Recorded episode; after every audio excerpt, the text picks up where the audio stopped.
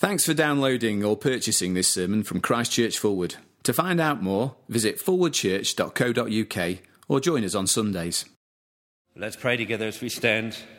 Uh, Father God, indeed, what a friend we have in your Son, the Lord Jesus, uh, the one whose everlasting arms do enfold us, uh, the one whose love is like a shield, uh, the one who carries the weak and heavy burden, the one who is there in the midst of the trials and temptations, uh, the mighty one who has conquered the grave, as we have praised him for tonight, uh, the one whose purposes for us are very good.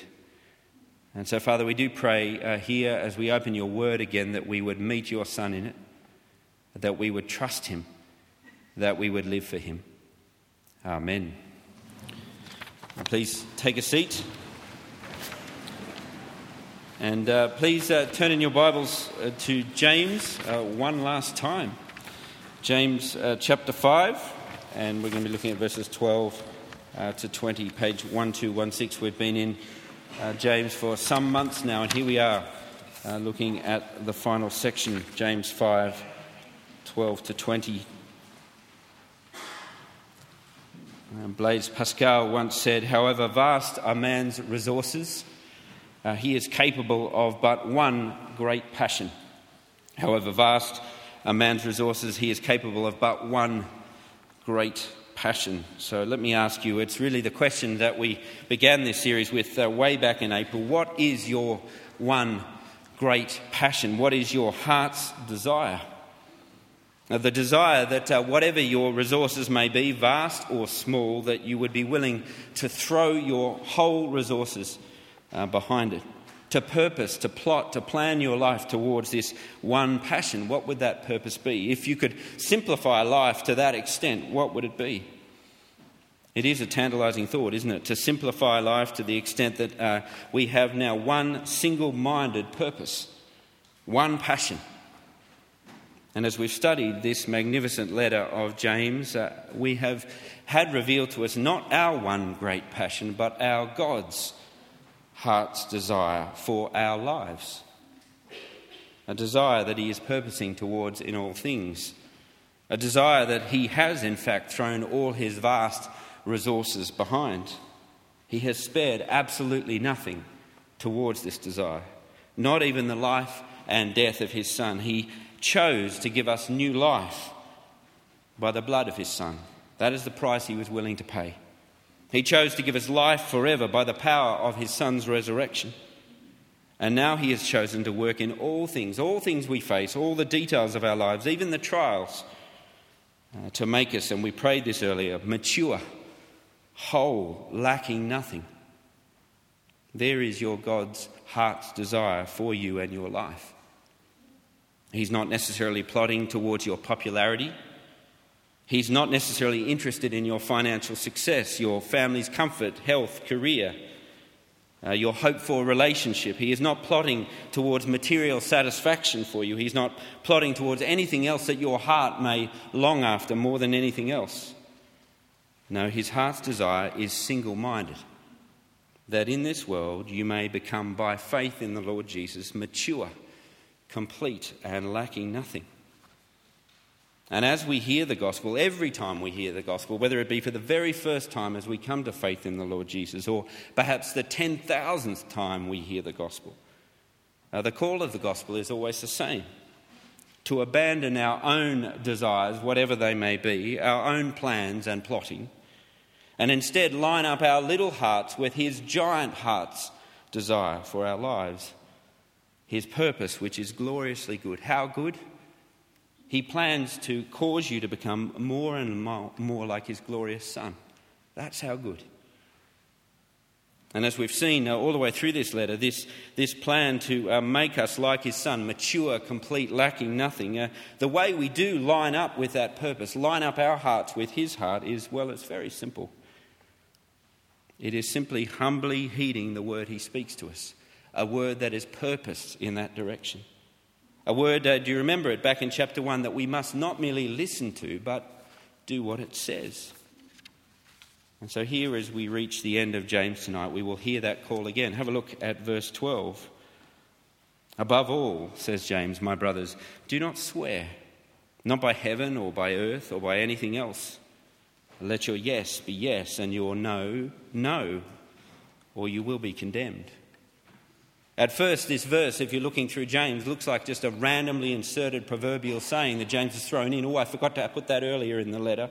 I better put it in before I forget. But actually, he is driving at the same point he has been driving at all the way through this letter. Here he is uh, quoting his brother, Jesus, from the Sermon on the Mount. Uh, back in uh, Matthew chapter 5, we hear Jesus say these same words where he tells us, uh, those of us who are his followers, that there's no need for oaths, for promises. Those who live by faith are those who hear God's word and do what it says. It's that simple. They don't need to promise to do what it says, to vow, I'm going to in the future do what your word says. They, well, they just do it. Their yes to that which God calls them to do is simply yes. And their no to that which God has called them not to do, for instance, don't show favoritism, as we've seen in James, is simply no, I will not do that anymore. It is simple, unqualified obedience.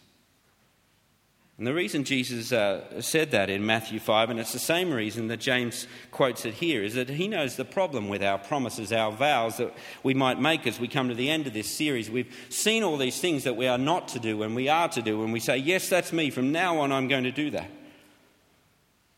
But the problem with our vows and our oaths and our promises is that they come so often from a double minded heart that, well, likes to hedge its bets, unwilling to fully follow God's word. And so we qualify our oaths. Now, yes, I'll obey you, Lord, but not under this trial. Maybe after this. Yes, I'll obey you, Lord, but well, not in this situation. Uh, yes, I'll obey you, Lord, but well, not to that extent. Well, not in this area of my life. But James has told us, as his brother Jesus did, that when we try to hedge our bets to avoid total commitment, it is a sign of a double minded heart. A heart that either doubts that God is committed to our good when he speaks his word to us, or thinks that we have a better good than the good he is planning towards. And so we chase after that good as well as what he has planned. And this letter of James, as we've gone through it, has revealed to us that this double mindedness shows itself in the details of our lives. The symptoms are, well, enormous. Our fearful responses to trials and loss, a quickness to frustration and anger, heartless religion, favouritism, an untamed tongue, selfish ambition and bitter envy, fights, quarrels, slander, arrogant plans of tomorrow, impatient grumbling. All of these things are signs that our heart is double minded. But what's wonderful here at the end of this letter that uh, I don't know if you felt this, but I certainly have as we've studied it, that has exposed that in us again and again and again. James reveals to us the powerful weapon we have at our disposal to keep ourselves persevering in single minded faith. Already we've seen one of the means God gives us, and that is humbly heeding His word. And now we see the perfect partner for that humble prayerfulness in all situations. Now, you see that in verse 13. Have a look. Uh, James says, uh, Is anyone in trouble? He should pray. Is anyone happy? Let him sing songs of praise. And whatever your situation, the answer is the same as far as James is concerned. If you want to persevere by faith, the way you do that is you get on your knees.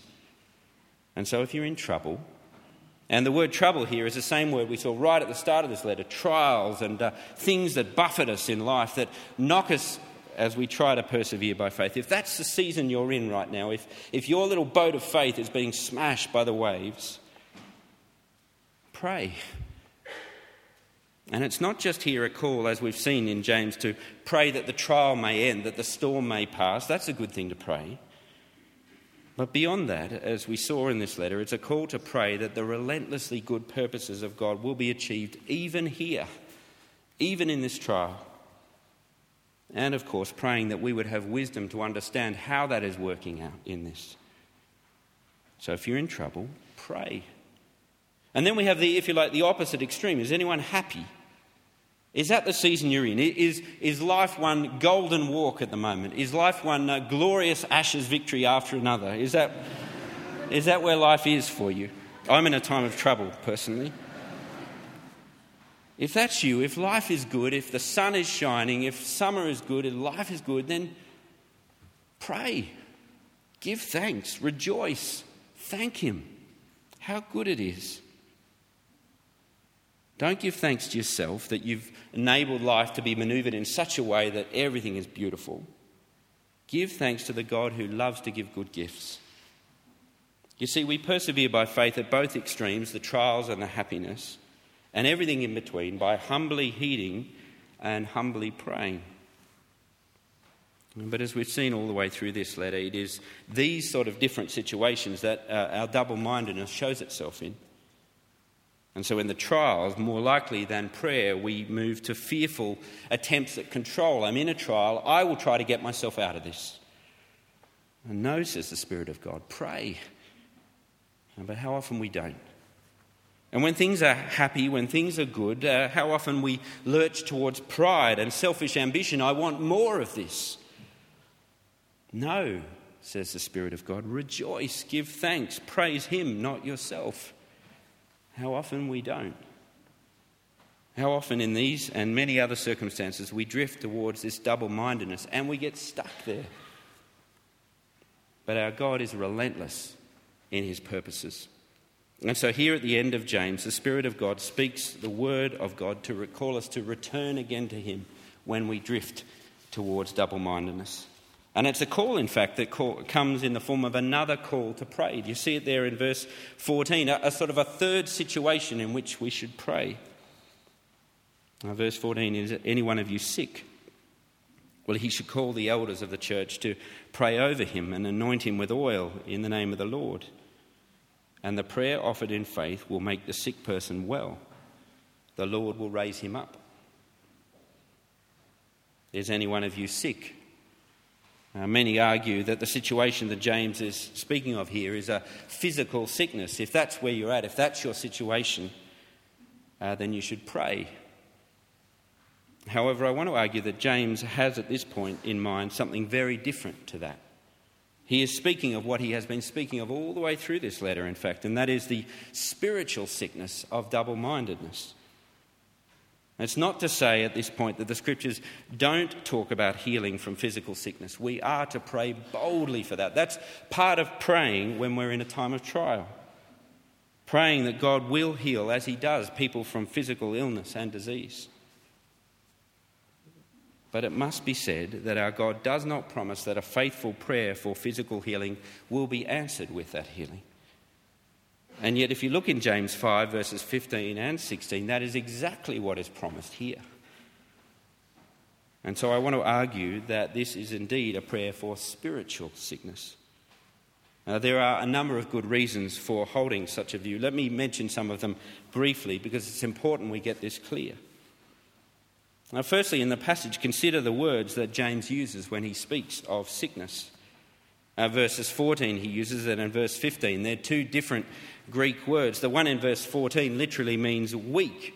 And when it's used elsewhere in the New Testament, almost always it refers to spiritual ill health. And the same is true in verse 15 uh, when he speaks of sickness there. It is the word for weariness, uh, which is always in the New Testament that word referring to those who are weary in faith, limping in faith. And then when he gets in verse 15 to say the prayer of faith will make the sick person well, the word wellness here is the same word that he's used already four times in his letter, again to speak of spiritual wholeness. Uh, literally, it's the word for save, uh, salvation. Uh, there's the words, but also consider this uh, symbolic act that you get in verse 14 the anointing with oil. Again, the most common use of this uh, symbolic act in the scriptures was when a person was being anointed to, be set apart to single mindedly serve the Lord. Somebody who had either never done that before or was given that, uh, done, it was done to them for a renewed task. Consider the words, consider the anointing with oil, consider the context of the passage. In verses 7 to 11, as we looked at last week, we saw a call to patient perseverance in the face of suffering. And we've just seen in verse 12 this call to simple, unqualified obedience to the word. And as we'll go on to see in verses 16 to 20, it is a call to bring those who have wandered from the truth, who've wandered into double mindedness, to come back with the promise of restoration. And then, of course, there is the context of the whole letter where we've seen the purpose very clearly that humble, heeding, persevering faith will lead to, uh, well, if you translate 1 verse 4 differently, healthy wholeness, lacking nothing, that you will be well. That's God's purpose for you. And finally, and this is the clincher for me, and I think James has put it in there very deliberately, have a look at verses 17 and 18 of our passage. And consider the reference here to the prayer of Elijah. Elijah is cited here for us as a model of faithful prayer. But have a look at the example that uh, James cites for us here. If this was a passage in verse 14 about physical healing, he could have easily gone to 1 King 17 in Elijah's life, where we have this amazing moment, this desperate moment, really, where Elijah is in the, uh, the house of uh, the widow from Zarephath, and there her son, her only son, has just died, and there is Elijah who prays his prayer that life would come back to this boy, and it does. Amazing healing. Instead, what James cites for us in 1 Kings 18, a scene on the top of Mount Carmel, a scene focused on the people of God being so double minded in their faith that along with worshipping the true God, Yahweh, they worship Baal. And James tells us that Elijah prayed that a drought would come on the land because they had stopped listening to God's word. Elijah then challenges the people to stop wavering, stop being double minded, to either follow the Lord or follow this false God. And when the Lord shows up on that mountain and proves that he is the one true God, they respond with wholehearted faith. It is then that Elijah prays again to restore the rain, now that the people of God are once more heeding the word of the Lord. This whole scene that James has picked up here is to show us the power of prayer to restore the spiritually unwell. So, therefore, I think it is very clear that what James is speaking of here when he says, Is anyone sick? is a call to those who are spiritually double minded uh, to pray. And so there it is, 14 and 15. Is anyone sick? Then you should pray with your elders. And why the elders? Why, why call the elders in if that is where you're at in life, if you are spiritually double minded? Well, consider the cause of the disease of double mindedness. It's caused by being a person who has listened to God speak, but as we saw earlier in James, forgotten. Chosen not to heed that word, instead, chosen to heed uh, wisdom from below, uh, which doesn't lead to health but disorder. And the symptoms of that disorder, well, we've seen many in James. And so, if we are struggling with the disease of double mindedness, the cure is found in the cause, in returning to humbly heeding his word. And that, for me, is where the elder comes in. And the New Testament makes it very clear that the ministry of the elder in the local church is the ministry of word and prayer, which is exactly the treatment that the double minded heart needs. And so you are to come to the elder, and the elder will symbolically anoint you with oil in the name of the Lord an act of uh, a life now being once more set apart to the Lord. Here is a life ready once more to be marked again by the Lord's name and his purposes. And here in verse 14, it is, I think, an act of repentance for the double minded. The act itself, the oil, is not important. What's important is the change of mind and heart, moving from double mindedness to single mindedness through the ministry of word and prayer. And with that in mind, let me suggest a couple of implications for us as a church family if this is the instruction we are being given. Firstly, this see the moment that each Sunday gathering like this one is. Now, see why our gatherings are shaped the way they are. An elder who has been set apart by the church family with the task of word and prayer brings not his own words to the church family, but the word of our God to bear on the people.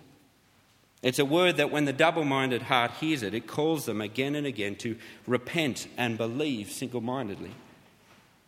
So let me ask you uh, this night, July the 14th, did you come here tonight ready to do that?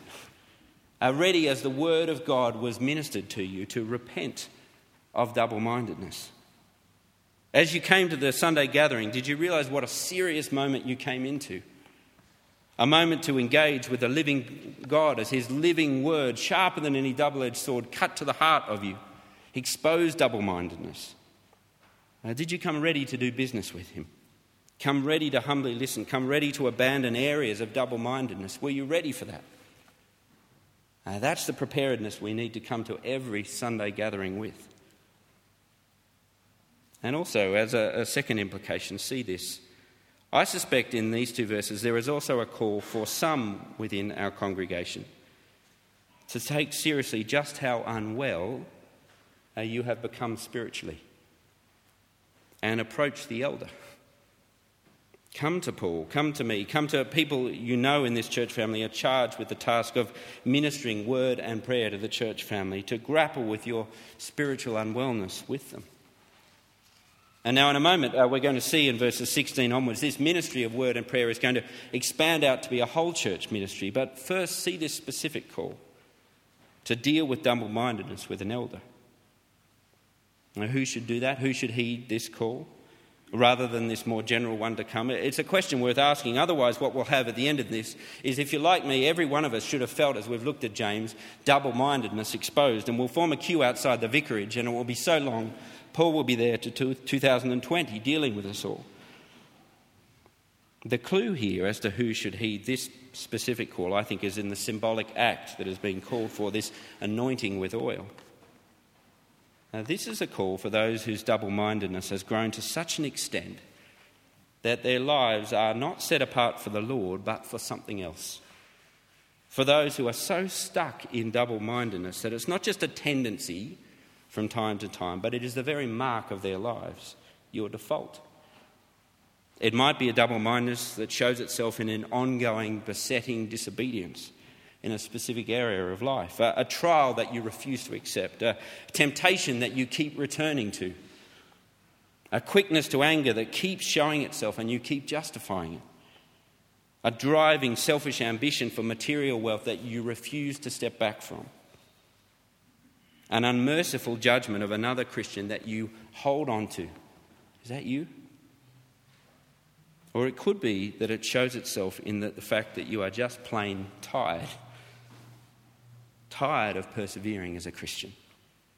Uh, your little boat of faith has been so smashed by life, life that you are going under, weary, and ready to stop. Right at the end of what you think are your resources for persevering in faith. I remember a mate of mine uh, growing up in, in high school, we went on a camp together. His name was Simon, and in the years that I knew him, uh, he was always, if you like, miles ahead of me in Christian maturity. He was one of these guys you looked up to and thought, I wish I had a Christian life like his. And there we were uh, off uh, camping one day, and we were walking in a shallow river together, and he was walking slightly ahead of me, and he said to me, he just turned around one day and he said, Mate, I'm tired of being a Christian and I'm going to give up. And I let him walk away. Didn't have an answer. I wish I'd read this passage. Tonight, the Spirit of God speaks His word to you if that is where you're at. If you're tired and ready to give up and says, Don't, He will not let you walk away. And so he speaks to the weary ones tonight. He speaks to those on the very edge, not even sure why you're here tonight, other than just habit. Those who your heart for the gospel went long ago, those who are sick of soul. The Spirit says, Don't walk away, speak to someone. Speak to the elders, pray together, hear the word of grace together. Let's start again. You can. Because do you see how God responds to such a prayer? Verse 15 forgiveness. I mean, what did you expect? Perhaps that's why you're so weary. Perhaps you've forgotten He's like this.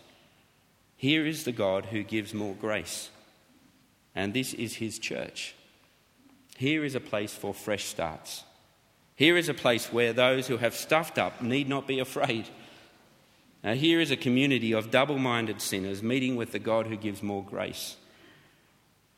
And this is made even more clearer as we move to the, the final section, this broadening out of this ministry from verse 16 onwards to be a one another ministry, a whole church ministry. Uh, while some are specifically set apart as elders, this is a ministry that we are all to be a part of. Because the reality is, for all of us, when the Word of God is spoken faithfully to us, it will expose again and again our tendency towards double mindedness. And as such, verse 16, we are to be in the habit of confessing our sins to one another. Now, immediately as we read that verse, I reckon we have a problem. Uh, we're not good at this, uh, even perhaps fearful of it. Perhaps even thinking that such openness amongst us, amongst one another, would be, well, a little bit odd. I might do that with my family, but not, well, the church. Which, of course, betrays how little we have grasped the new life we have as the children of God. And the effect of this hesitancy, I think, is more enormous than we perhaps have taken in. When we are hesitant to confess our sins to one another, it affects us as believers. Uh, we more and more as a community lurch towards uh, legalism, desperate to appear righteous, desperate to appear uh, not to have any problems. And we know that when, when we are unrighteous, when we do things that are, are clearly sinful, we try to cover them up for fear of being exposed because, well, everyone else is a clean skin. It affects believers, but it also affects unbelievers. It tells a lie about the gospel we proclaim. It says to the unbeliever who comes amongst us, to be a Christian means you're sorted, got it all sorted. And so they either go away uh, disappointed and unable to do that themselves, or when they find out that are, uh, we are not sorted, our cover is blown and our gospel is denied. Now, the truth is, the gospel and the king of the gospel, Jesus, comes for the sick, not the well. And so we must see that this is part of humbly heeding the word he speaks. We must be prepared to be open about our double mindedness with one another. And so, as we close, let me finish briefly with uh, a few implications again in regard to this whole church ministry of word and prayer. Uh, firstly, see that it is, verse 16, and again picked up in 19 and 20, a personal ministry. You see the phrase there in verse 16, it's one another, isn't it? And while the whole church may be about this ministry, it's not necessarily true that the whole church needs to hear me confess my sins. And the picture is about one another gatherings, one to ones, triplets, prayer groups, small groups. And so I think it means that our small groups should be places of confession. As God speaks uh, when we meet week in, week out, as He exposes these things in us, we should be prepared to own up to it. Our small groups are places where Christians serve each other with a word and prayer to present each other mature and complete. And part of that is this confessing and praying for one another. But even within those groups, I think there are times when it is best for there to be an even more personal dealing with sin. And so let me encourage you if you do not have someone you pray with regularly, someone who you are accountable to, someone who asks you tough questions, then find that person.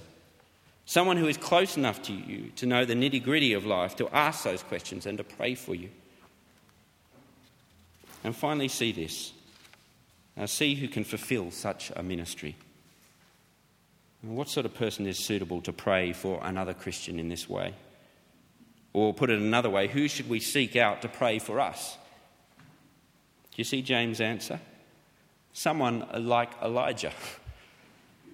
No, not a prophet, uh, do you see how Elijah is described there? He's someone just like us, and yet you see his pattern of life? Someone dependent on the Lord in prayer, someone who cares enough about God's people that he would pray for them, someone who hears and heeds the word of God and prays in line with it. James says, choose someone who is righteous. Now, someone whose life is lined up with the purposes of God. That's their aim, which includes someone who is willing to confess and be prayed for themselves. So, as I conclude, let me say this. Now, the longer I'm a Christian, uh, I reckon the more I become aware uh, how precious fellowship is.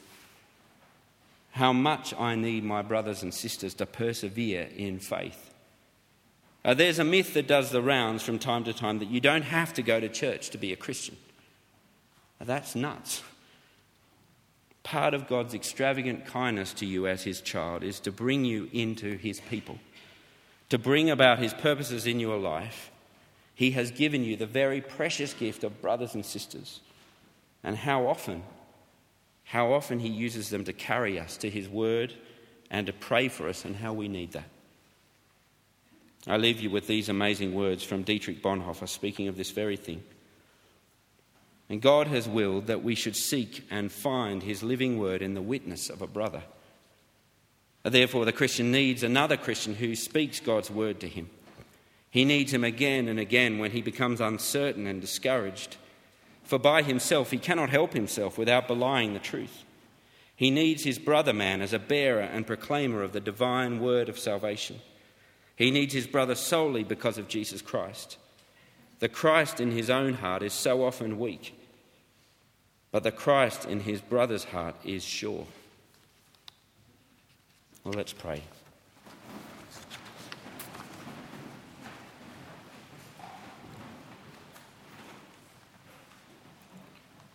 And Father God, we thank you that you uh, will not let us wander away.